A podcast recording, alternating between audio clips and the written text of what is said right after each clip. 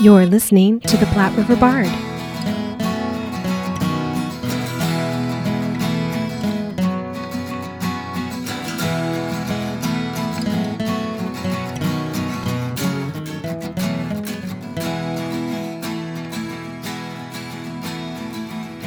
Hello, hello. Welcome to the Platte River Bard. This is Chris Berger. And I'm Sherry Berger.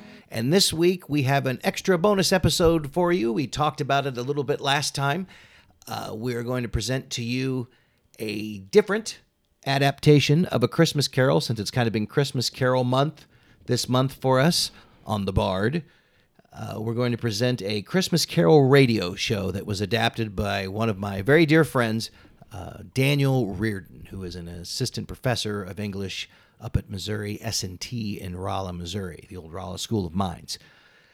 And he adapted this back in 2016, and it was produced by a good friend of his, John Larson, who worked at the radio station there. And I thought they did a really nice job.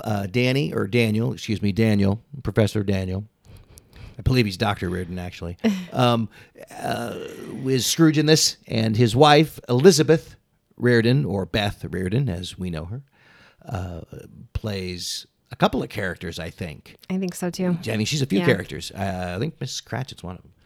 Yeah, and I actually met the Reardons at Renaissance Fair. Yes. I don't know. 7 years ago. It's been a few years, yeah. And when I met him, it was really cold, and he was wearing this ginormous poncho. I'd never seen a poncho this big before. Big poncho. And I had met about 50 other people that day that I didn't know, so of course names were not sticking in my brain, and so he immediately became Poncho Man. Poncho Man. Anytime that Chris was referring to Danny, I'm like, oh, Poncho Man, which quickly escalated into a singing version that goes along the lines of Macho Man. Yes. Poncho Man. But he's great, and he's got a great sense of humor and super smart and talented. Oh, yes. No, Danny's great. He teaches English to all the engineers up there. We hope everyone had a great Christmas. Yes. Happy holidays, having a good Hanukkah, all that good stuff. Hope everyone's healthy, happy, and safe. Healthy would be good. Yes, and hopefully you had a good time and some fun stories. We had a fun time. We had an interesting holiday. Unfortunately, the only funny story that's sticking out to me right now involves a lot of bathroom humor, so I think we'll spare you that one this time. I think we'll save that for another time. That's not appropriate here today. I like to play jokes on my husband. Yes. We'll just leave it at that. So let's get to it, folks. A little bonus episode. This runs about an hour, and it is Daniel Reardon's adaptation of A Christmas Carol, and it was produced by John Larson. Happy holidays. Enjoy.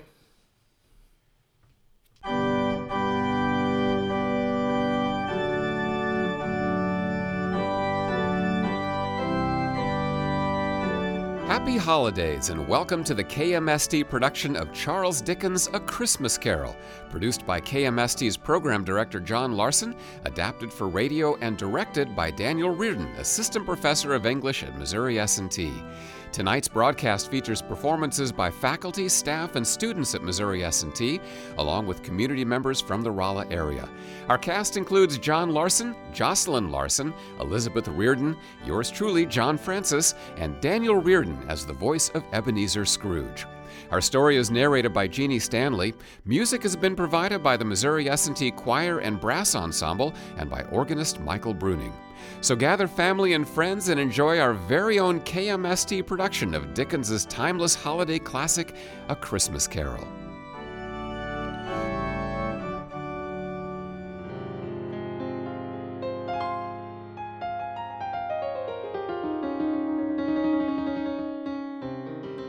Marley was dead, to begin with. There is no doubt whatever about that. Old Marley was as dead as a doornail.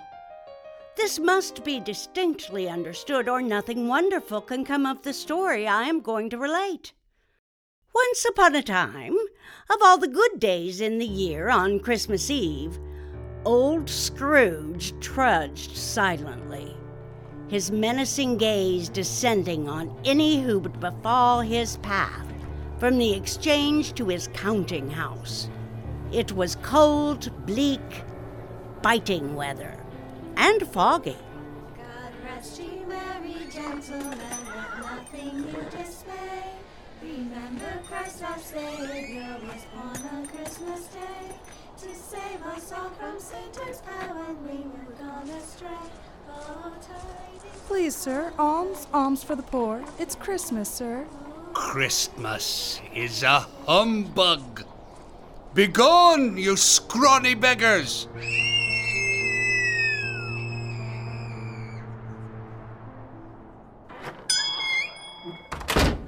A Merry Christmas, Uncle! God save you! Bah, humbug! Christmas? A humbug?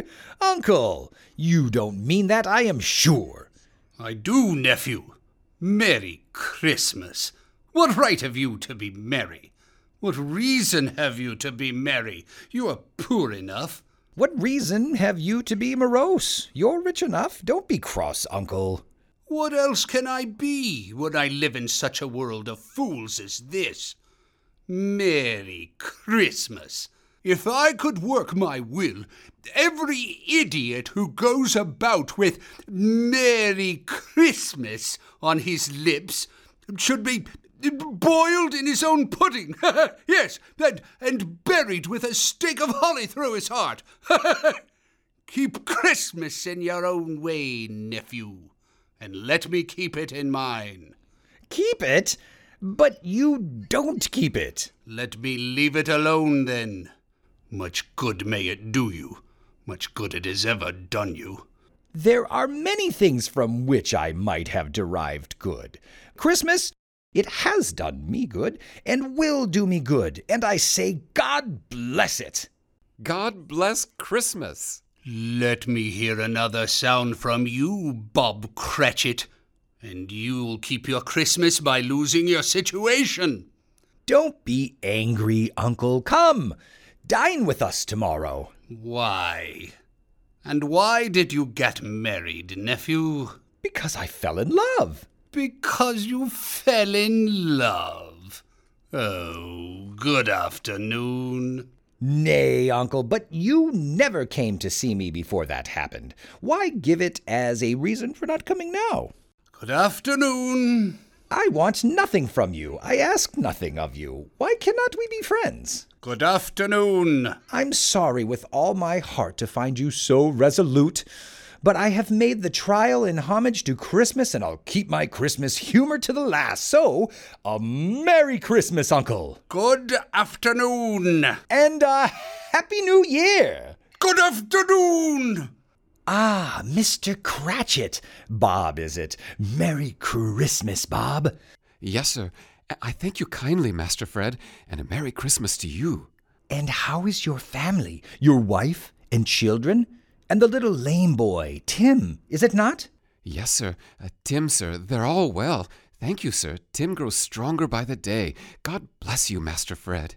And to you as well, Bob. I bid you good day and a Merry Christmas. Merry Christmas, sir. My clerk, with 15 shillings a week and a wife and family, talking about a Merry Christmas. I'll retire to Bedlam. Scrooge's clerk, Bob Cratchit, in letting Scrooge's nephew out, had let 2 others in. They were pleasant to behold and now stood in Scrooge's office. They had books and papers in their hands and bowed to Scrooge. Scrooge and Marley's, I believe. Have I the pleasure of addressing Mr. Scrooge or Mr. Marley? Mr. Marley has been dead, these 7 years. He died 7 years ago this very night. We have no doubt his liberality is well represented by his surviving partner. At this festive season of the year, Mr. Scrooge, it is more than usually desirable that we should make some slight provision for the poor and destitute, who suffer greatly at the present time. Many thousands are in want of common necessaries. Hundreds of thousands are in want of common comforts. Are there no prisons? Plenty of prisons. And the union workhouses, are they still in operation? They are. I wish I could say they were not. The treadmill and the poor law are in full vigour, then? Both very busy, sir. Oh, I was afraid that something had occurred to stop them in their useful course. I'm very glad to hear it. A few of us are endeavouring to raise a fund to buy the poor some meat and drink and means of warmth. We choose this time because it is a time of all others when want is keenly felt and abundance rejoices. What shall we put you down for? Nothing. You wish to be anonymous? I wish to be left alone. Since you ask me what I wish, that is my answer. I don't make merry myself at Christmas, and I can't afford to make idle people merry. I help to support the establishments I have mentioned.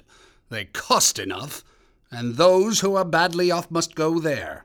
Many can't go there, and many would rather die. Well, if they would rather die, they had better do it, and decrease the surplus population. Besides, excuse me, I don't know that. But you might know it. It's not my business. It's enough for a man to understand his own business and not to interfere with other people's. Mine occupies me constantly. Good afternoon.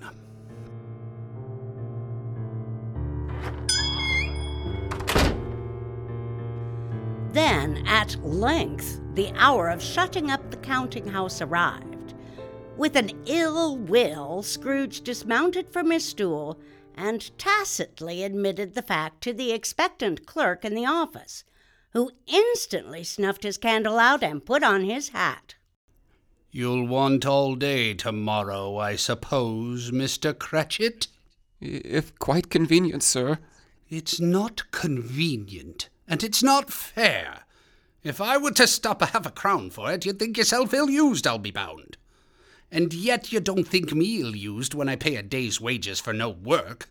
Christmas is only once a year, Mr. Scrooge. A poor excuse for picking a man's pocket every 25th of December. Oh, but I suppose you must have the whole day. Be here all the earlier next morning. I will, sir, and thank you, sir. And Merry Christmas, Mr. Scrooge. Merry Christmas.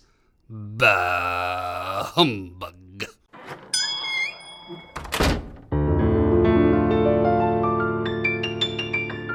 Scrooge took his melancholy dinner in his usual melancholy tavern, and having read all the newspapers and beguiled the rest of the evening with his banker's book, went home to bed.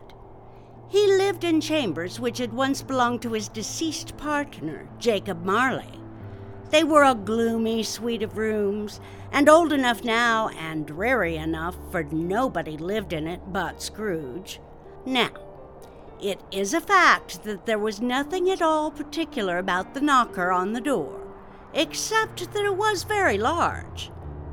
But now it happened that Scrooge, having his key in the lock of the door, saw in the knocker without its undergoing any intermediate process of change, not a knocker, but Marley's face.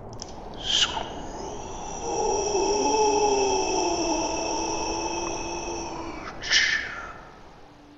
As Scrooge looked fixedly at this phenomenon, it was a knocker again. Bah. Humbug. With that, Scrooge cast not a further glance at the door, but resolutely stepped within his house, barring further entrance with all manner of mechanisms. Once satisfied with his mean security, Scrooge trudged the long stairway to his rooms, made cavernous by its ancient and Spartan furnishings. He settled into his bedclothes and produced himself a fire in his bedchamber's dismal hearth. It was at that very moment that Scrooge's glance happened to rest upon a disused bell that hung in the room. It was with great astonishment and with a strange, inexplicable dread that as he looked, he saw this bell begin to swing.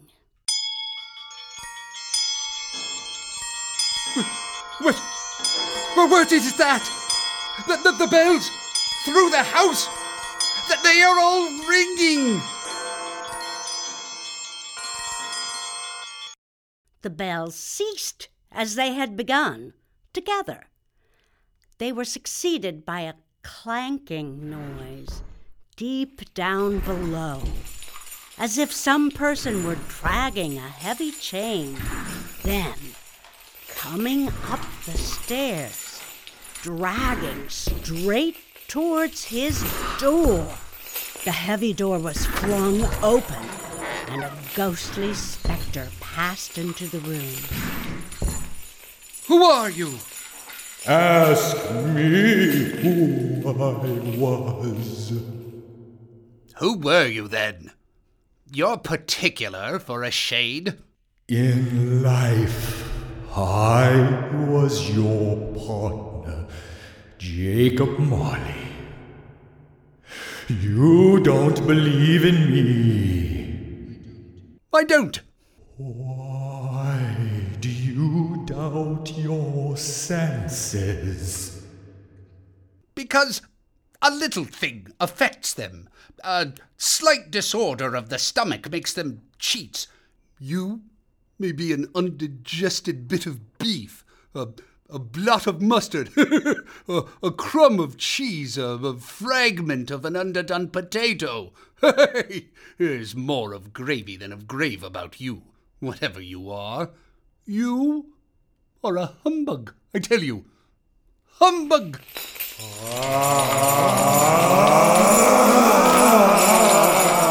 Mercy! Dreadful apparition! Why do you trouble me? Man of the worldly mind, do you believe in me or not? I do. I must. But why do spirits walk the earth?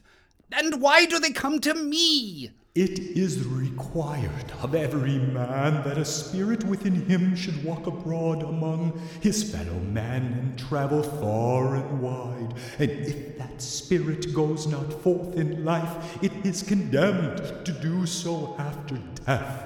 It is doomed to wander through the world, woe is me, and witness what it cannot share, but might have shared on earth and turned to happiness. You are fettered, Jacob. Tell me why. I wear the chain I forged in life. I made it link by link and yard by yard. I girded it in my own free will, and of my own free will I wore it. The weight and length of the strong coil you bear yourself was full as heavy and as long as this 7 Christmas Eves ago. I see no chain. Nonetheless, you have labored on it these 7 years since. It is a ponderous chain. Jacob, old Jacob Marley, speak comfort to me, Jacob. I have none to give. I cannot rest. I cannot stay. I cannot linger anywhere. My spirit never walked beyond our counting house. Mark me. In life, my spirit never roved beyond the narrow limits of our money-changing hall. And weary journeys lie before me. I mean to know that no space of regret can make amends for one's life's opportunities misused. Yet such was I, oh, such was I.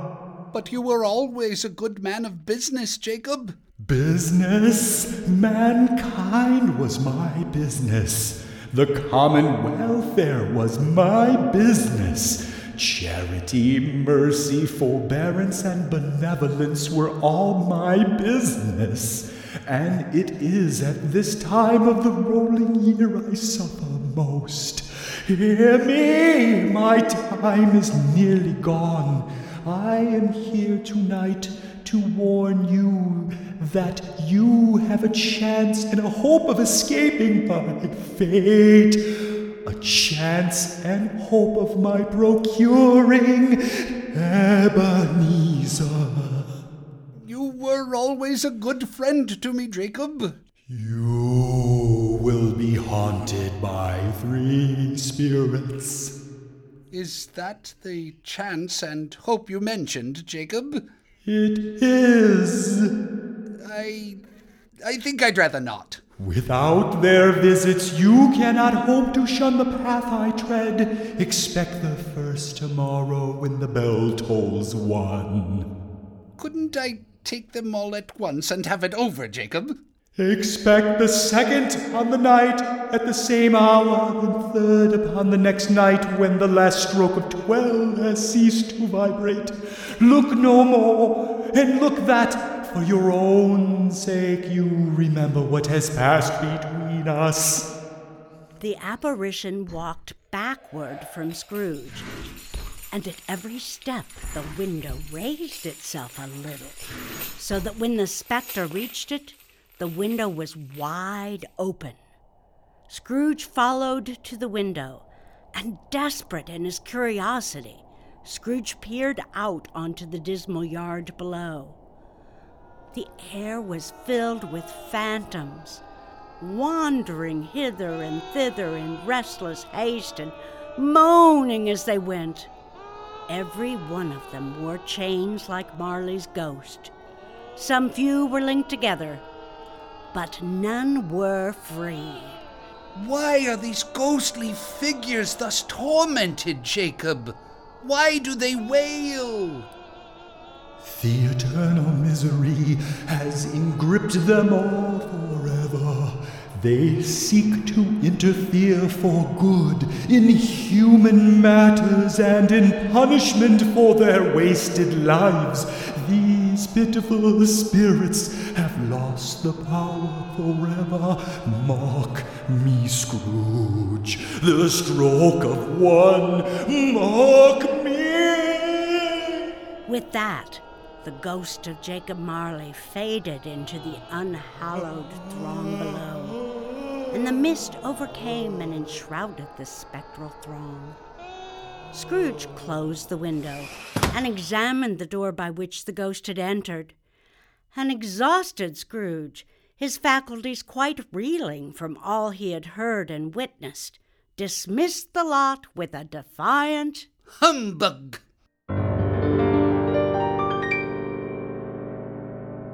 And Scrooge went straight to bed, falling asleep upon the instant. When Scrooge awoke, it was so dark that looking out of bed he could scarcely distinguish the transparent window from the opaque walls of his chamber. Light flashed up in the room upon the instant, and the curtains of his bed were drawn. Scrooge, starting up into a half-recumbent attitude, found himself face to face with the unearthly visitor who drew them. It was a strange figure, ageless, and at once old and then young. She wore a gown of the purest white, and round her waist was bound a lustrous belt, the sheen of which was beautiful. Are you the spirit whose coming was foretold to me? I am. Who and what are you? I am the ghost of Christmas past. Long past? No, your past. Rise, Ebenezer. Take my hand and walk with me, past the window and into this night. Out the window? But I am a mortal and liable to fall. Bear but a touch of my hand, and you shall be upheld in more than this. Arise, Ebenezer. As the words were spoken, they passed through the wall and stood upon an open country road with fields on either hand. Some shaggy ponies now were seen trotting towards them with boys upon their backs who called to other boys. All these boys were in great spirits and shouted to each other until the broad fields were so full of merry music that the crisp air laughed to hear it. Good heaven! I was raised in this place! I was a boy here! These are but shadows of the things that have been. They have no consciousness of us. The school is not quite deserted. A solitary child, neglected by his friends, is left there still. I know. I am that child.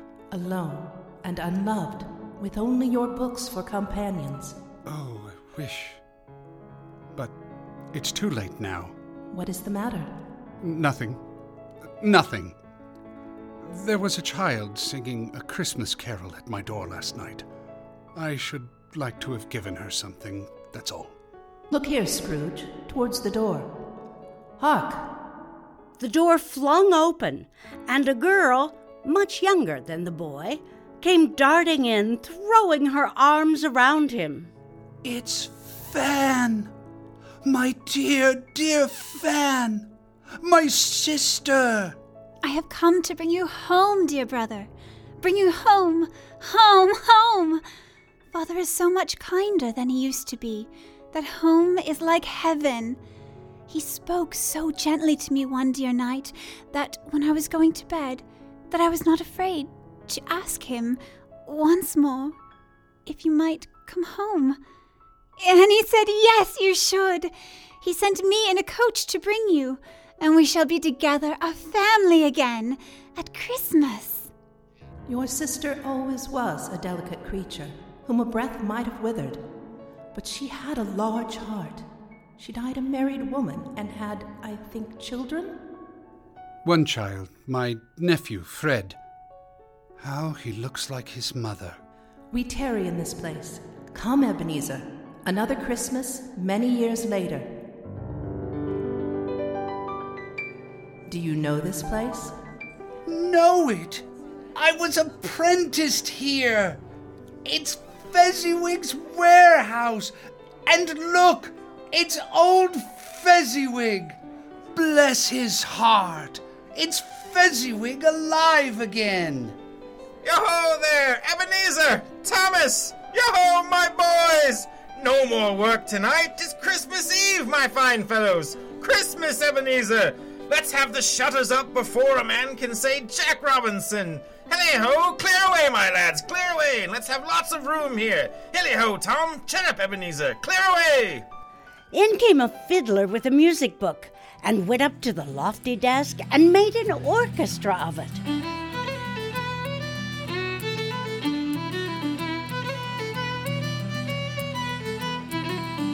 Away they all went, 20 couples at once, hands half round and back again, down the middle and up again, round and round.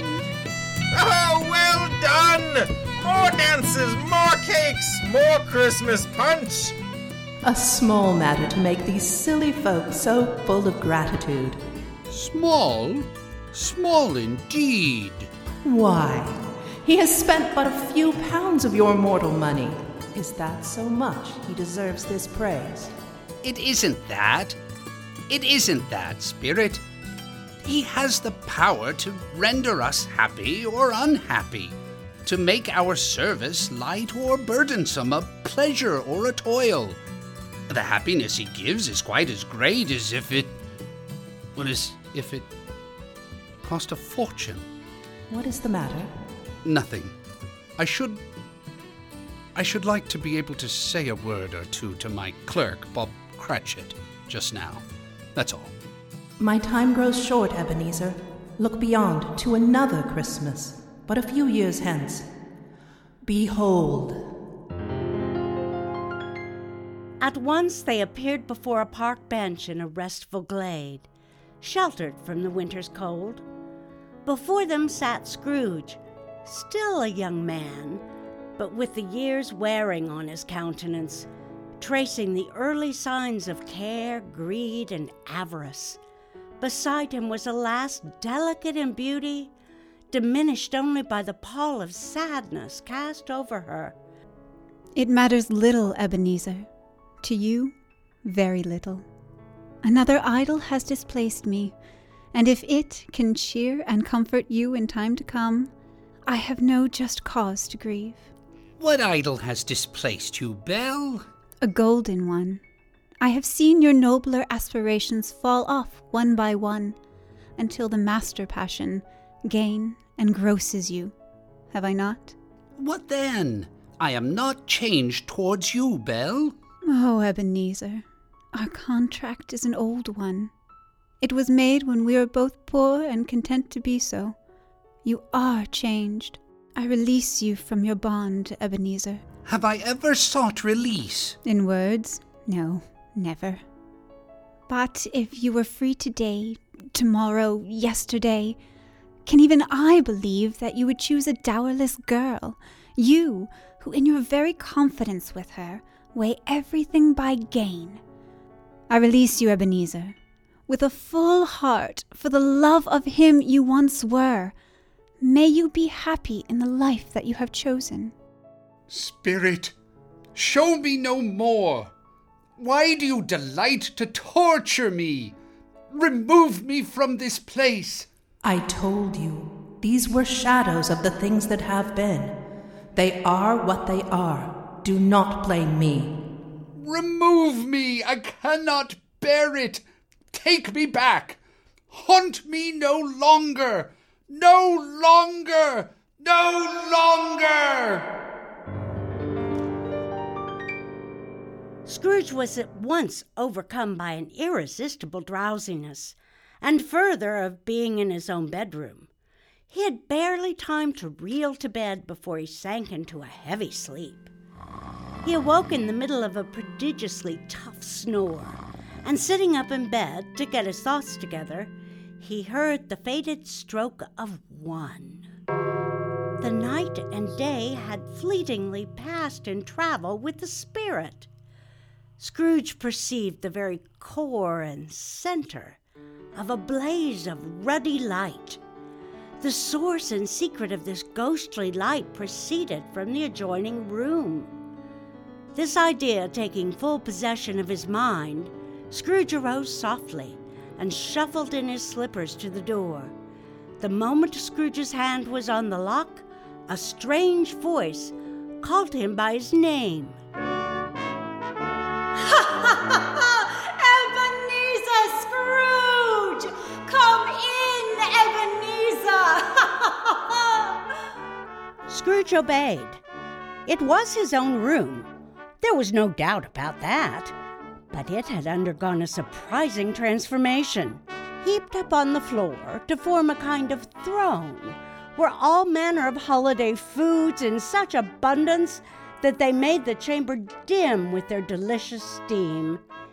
In easy state upon this couch, there sat a jolly giant, glorious to see, who bore a glowing torch, in shape not unlike Plenty's horn, and held it up, high up, to shed its light on Scrooge as he came peeping round the door.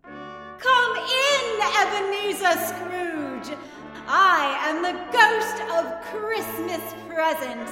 Spirit, conduct me where you will. I went forth last night on compulsion, and I learned a lesson which is working now. Tonight, if you have aught to teach me, let me profit by it. Come hither, Scrooge. Touch my robe, and we shall depart.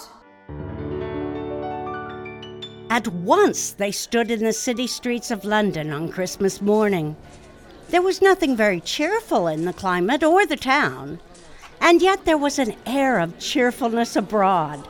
Merchants drew bundles and stacks of bounteous goods, heartily calling their wares.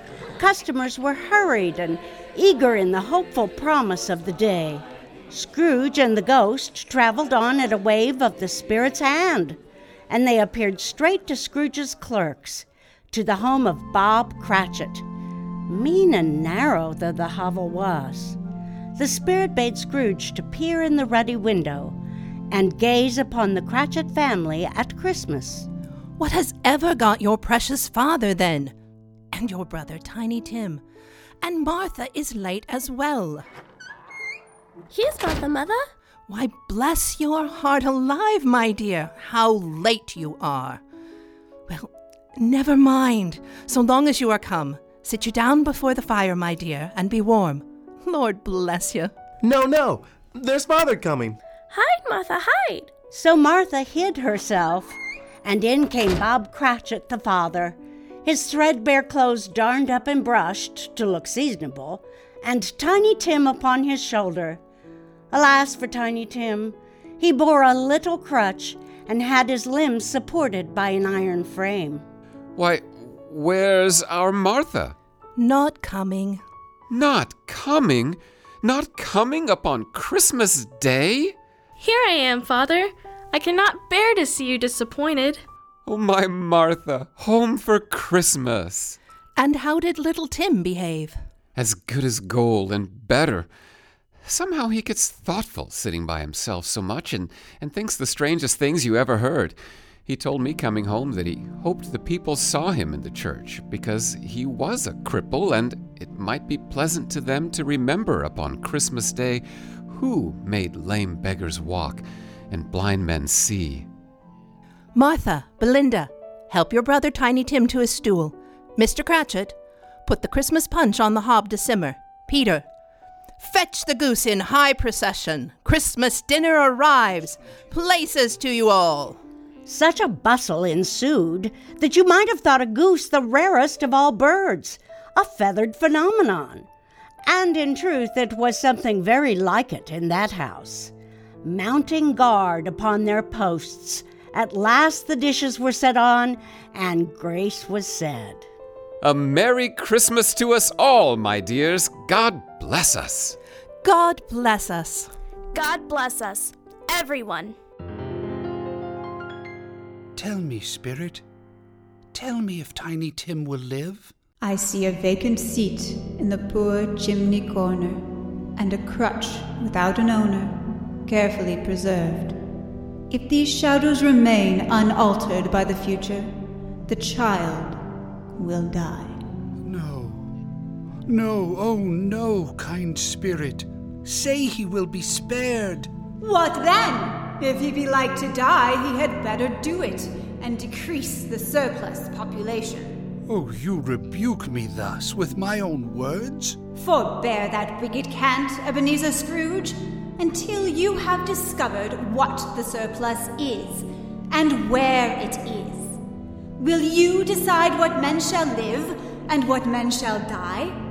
It may be that in the sight of heaven you are more worthless and less fit to live than millions like this poor man's child. And I give you a toast. To Mr. Scrooge, the founder of the feast. Oh, no, Father. The founder of the feast, indeed. I wish I had him here. I'd give him a piece of my mind to feast upon, and I hope he'd have a good appetite for it. My dear, the children, Christmas Day. It should be Christmas Day, I'm sure, on which one drinks the health of such an odious, stingy, hard, unfeeling man as Mr. Scrooge. You know he is, Robert. Nobody knows it better than you do, husband. My dear, please, Christmas Day. I'll drink to his health for your sake and the day's, not for his. Long life to him. A Merry Christmas and a Happy New Year. He'll be very merry and very happy, I have no doubt. By this time it was getting dark, and snowing as Scrooge and the Spirit departed the Cratchit house and went along the streets. He and the Spirit were then at once in a bright, dry, gleaming room. He said that Christmas was a humbug. As I live, he believed it too. More shame for him, Fred. He's a comical old fellow, that's the truth. And not so pleasant as he might be. However, his offenses carry their own punishment, and I have nothing to say against him. I'm sure he is very rich, Fred. At least you always tell me so. What of that, my dear? His wealth is of no use to him. He won't do any good with it. He won't make himself comfortable with it. He hasn't the satisfaction of thinking that it's ever going to benefit us with it, and so, if I may, I'm sorry for him. I couldn't be angry with him if I tried. Then they came upon a new game called Yes and No, to which Scrooge took great pleasure, as he had been borne aloft in spirit by the wealth of entertainments. Here's a new game. Just a bit longer, Spirit. Let us tarry here but a while longer. I'm thinking of an animal. A live animal? Yes. A disagreeable animal? Yes. A savage animal? Roar! Yes.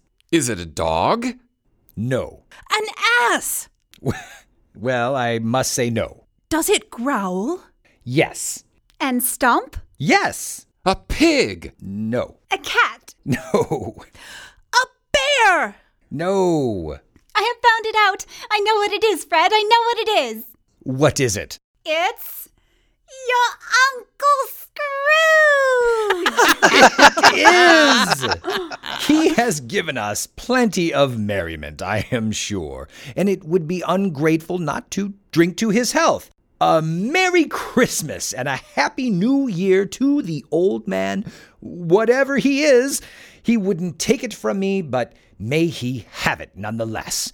To Uncle Scrooge! The whole scene passed in the breath of the last words spoken by his nephew, when Scrooge and the spirit were again upon their travels. The dawning of awareness then reached Scrooge that the ghost had grown older and wan in appearance, as if the seasons drew heavily upon her. My life upon this globe is very brief.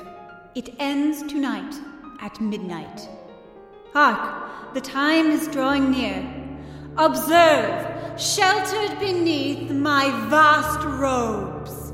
From the foldings of her robe, the spirit revealed two children, wretched, abject, frightful, hideous, and miserable. They knelt down at the spirit's feet and clung upon the outside of her garment. Spirit, are they yours? They are humanity's, and they cling to me. This boy is ignorance. This girl is want. Beware them both and all of their degree. But most of all, beware this boy. For on his brow I see that written which is doom, unless the writing be erased. Have they no refuge or resource? Are there no prisons? Are there no workhouses? Are there no prisons? Are there no workhouses? Are there no prisons? Are there no workhouses? Are there no prisons? Are there no workhouses? Scrooge looked about him for the ghost and saw her not. Not a moment had passed, but Scrooge heard the tolling of a distant bell, lonely, forlorn, and distant, as though the tolling echoed through ages of Christmases past and present, for those Christmases wasted or forgotten, or rent with isolation and suffering. Each toll chilled Scrooge to his marrow, in dreaded prophecy of what may come.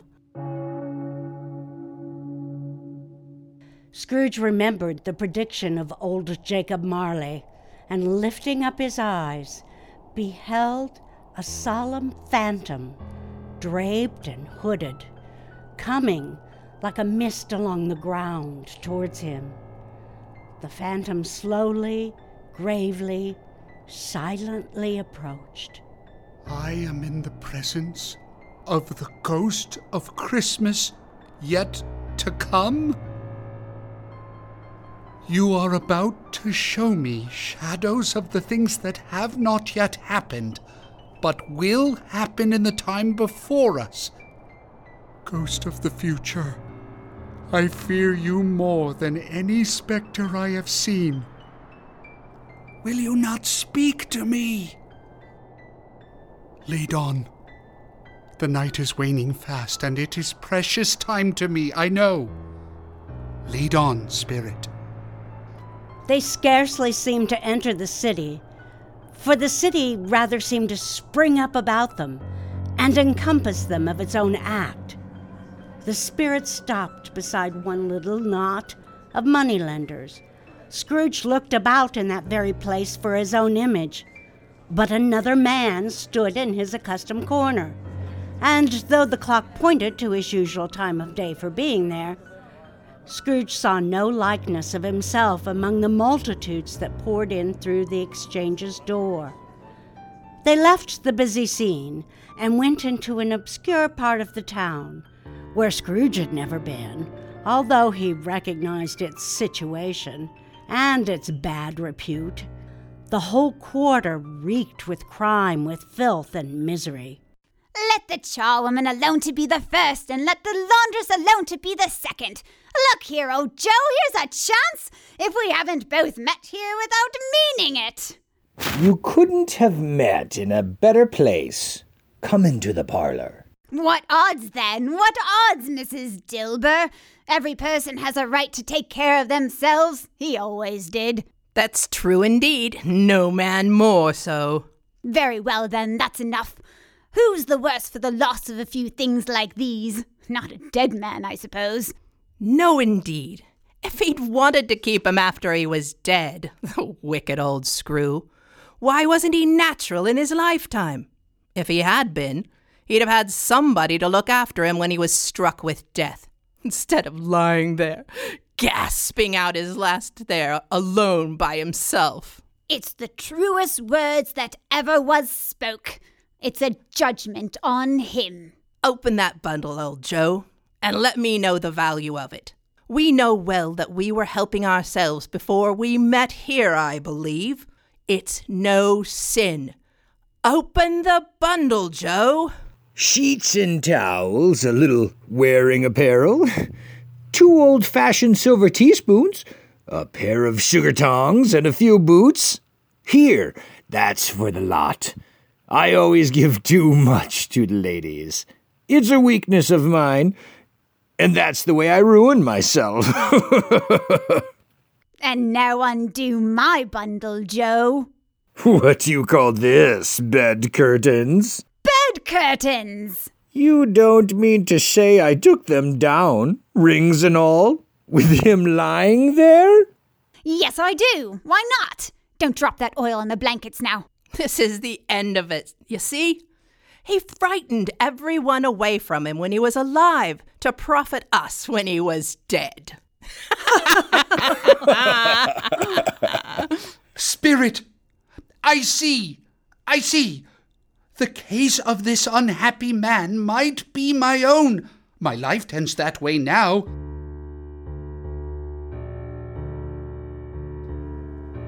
Merciful heaven, what is this? Scrooge recoiled in terror, for the scene had changed, and now he almost touched a bed, a bare, uncurtained bed, on which, beneath a ragged sheet, there lay a thing covered, which, though it was silent, announced itself in awful language. Spirit, this is a fearful place. In leaving it, I shall not leave its lesson, trust me. Let us go. I understand you, and I would do it if I could. But I have not the power. Spirit, I have not the power. Let me see some tenderness connected with a death, or that dark chamber, Spirit, which we just left now, will be forever present to me. The ghost conducted Scrooge through several familiar streets, and as they went along, Scrooge looked here and there to find himself, but nowhere was he to be seen. They entered poor Bob Cratchit's house, the dwelling he had visited before, and found the mother and the children seated round the fire. And he took a child and set him in the midst of them. And when he had taken him in his arms, he said unto them, Whosoever shall receive one of such children in my name, receiveth me. What is it, Mother? Are you all right? It's nothing, Belinda. The color hurts my eyes, that's all. They're better now again. It makes them weak by candlelight, and I wouldn't show weak eyes to your father when he comes home, for the world. It must be near his time. Past it, rather. But I think he's walked a little slower than he used these few last evenings, Mother. I have known him to walk with Tiny Tim upon his shoulder, very fast indeed. But he was very light to carry, and his father loved him so that it was no trouble. No trouble. And there's your father at the door, Sunday. You went today then, Robert? Yes, my dear. I wish you could have gone. It would have done you good to see how green a place it is. But you'll see it often. I promised him that I would walk there on a Sunday. My little, little child. My little child.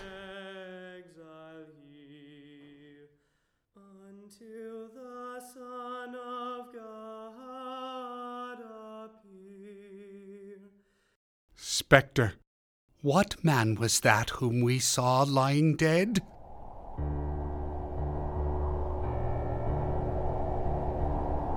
With that, the apparition conveyed Scrooge to what seemed a great distance, as the wind howled and moaned about them. At last, they came before an iron gate. A churchyard.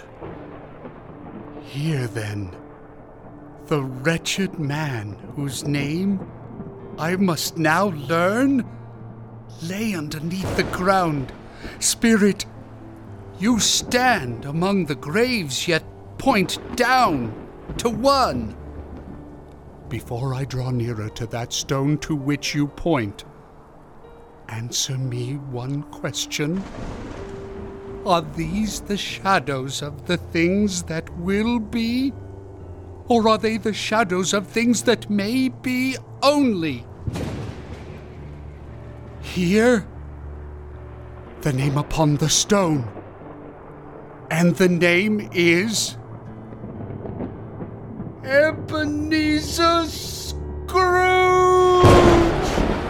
No, Spirit! Oh, no! No! Hear me! I am not the man I was. Why show me this if I am past all hope?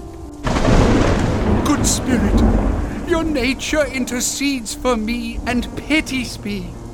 Assure me that I yet may change these shadows you have shown me by an altered life. I will honor Christmas in my heart and try to keep it all the year. I will live in the past, the present, and the future. The spirits of all three shall strive within me. I will not shut out the lessons that they teach. Oh, tell me that I may sponge away the writing on this stone. I am not the man I was. I'll change.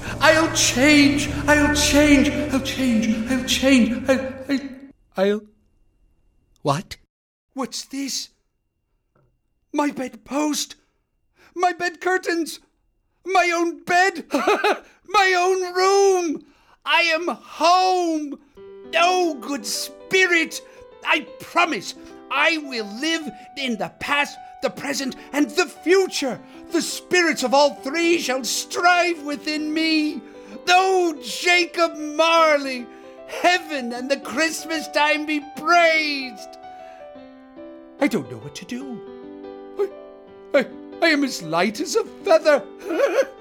I'm as happy as an angel. I am as merry as a schoolboy. I am as giddy as a drunken man. I don't know what day of the month it is. I don't know how long I've been among the spirits. I don't know anything. To the window! Merry Christmas! Oh! What's today? You there, boy! Yes, you, my lad! What then? What's today, my fine fellow?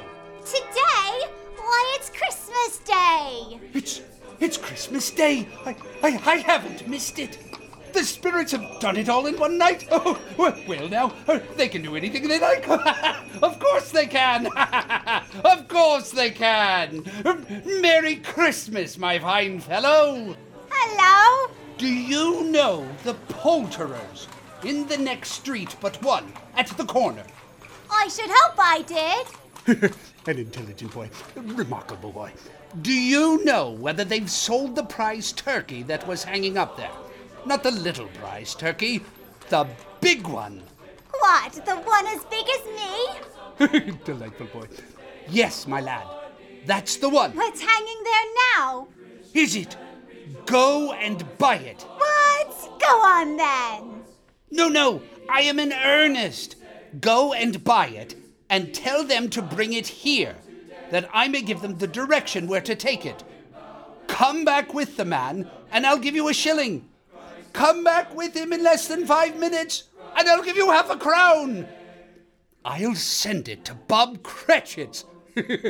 He shan't know who sent it.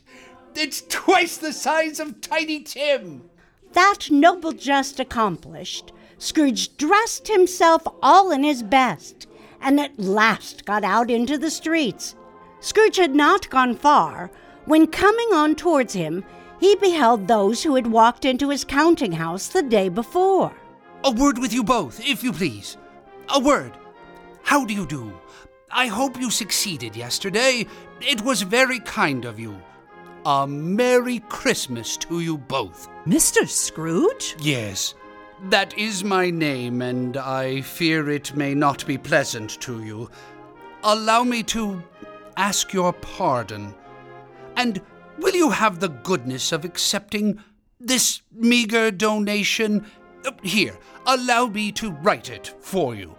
And there. Will that be sufficient? Lord bless me! My dear Mr. Scrooge, such a sum! Are you serious? I am, and not a farthing less. Will you do me that favour? My dear sir, I don't know what to say to such generosity. Don't say anything, please. God bless you, Mr. Scrooge. In the afternoon, he turned his steps towards his nephew's house. He passed the door a dozen times before he had the courage to go up and knock.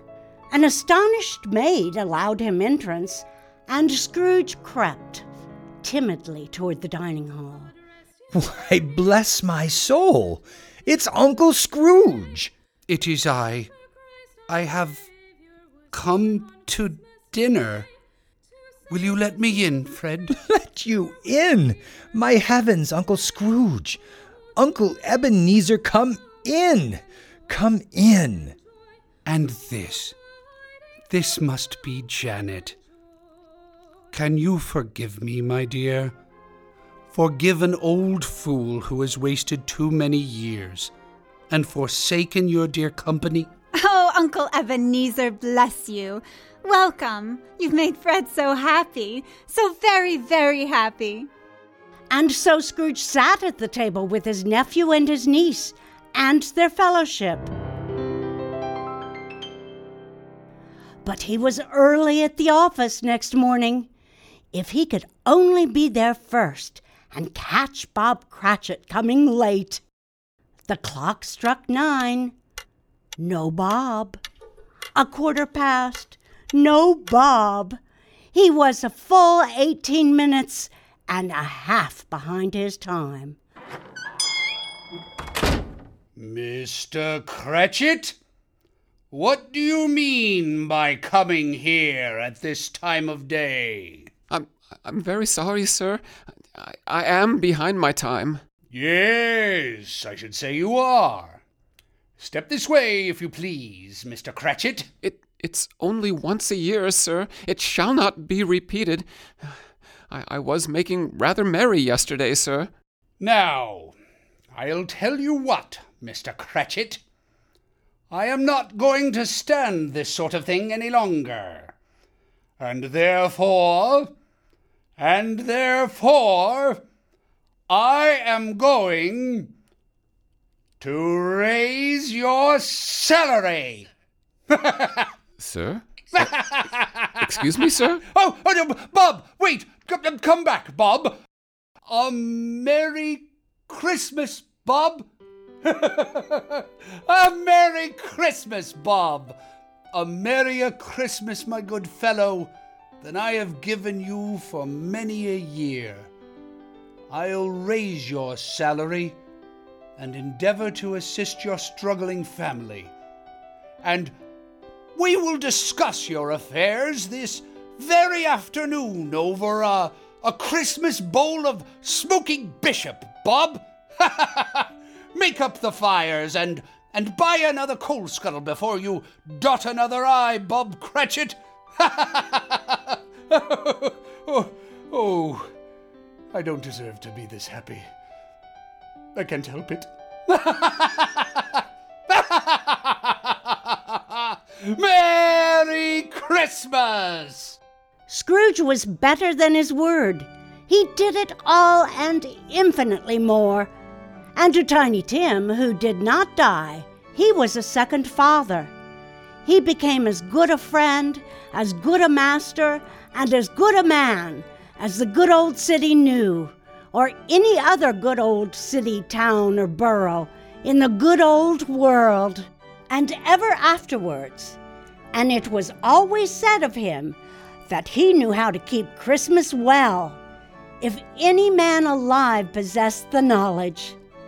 May that be truly said of us and all of us.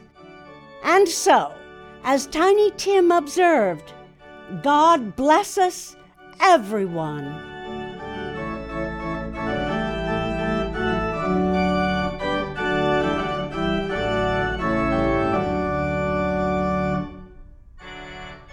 We hope you've enjoyed KMST's original production of Charles Dickens' A Christmas Carol.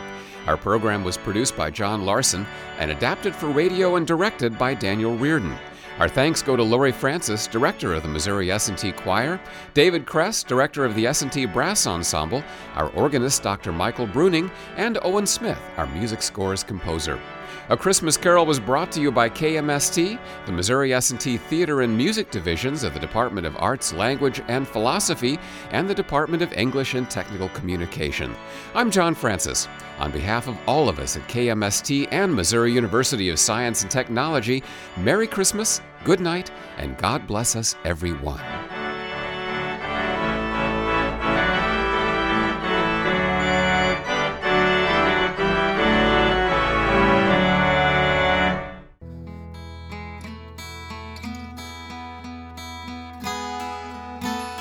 Thank you for listening and supporting the arts in the Platte River area and beyond. Please subscribe to our podcast so you are sure to catch all of our future episodes and join us on social media. We are on Facebook, Instagram, and Twitter. Music for this podcast was used with permission by Screaming Skull Productions. See you next time on the Platte River Bard.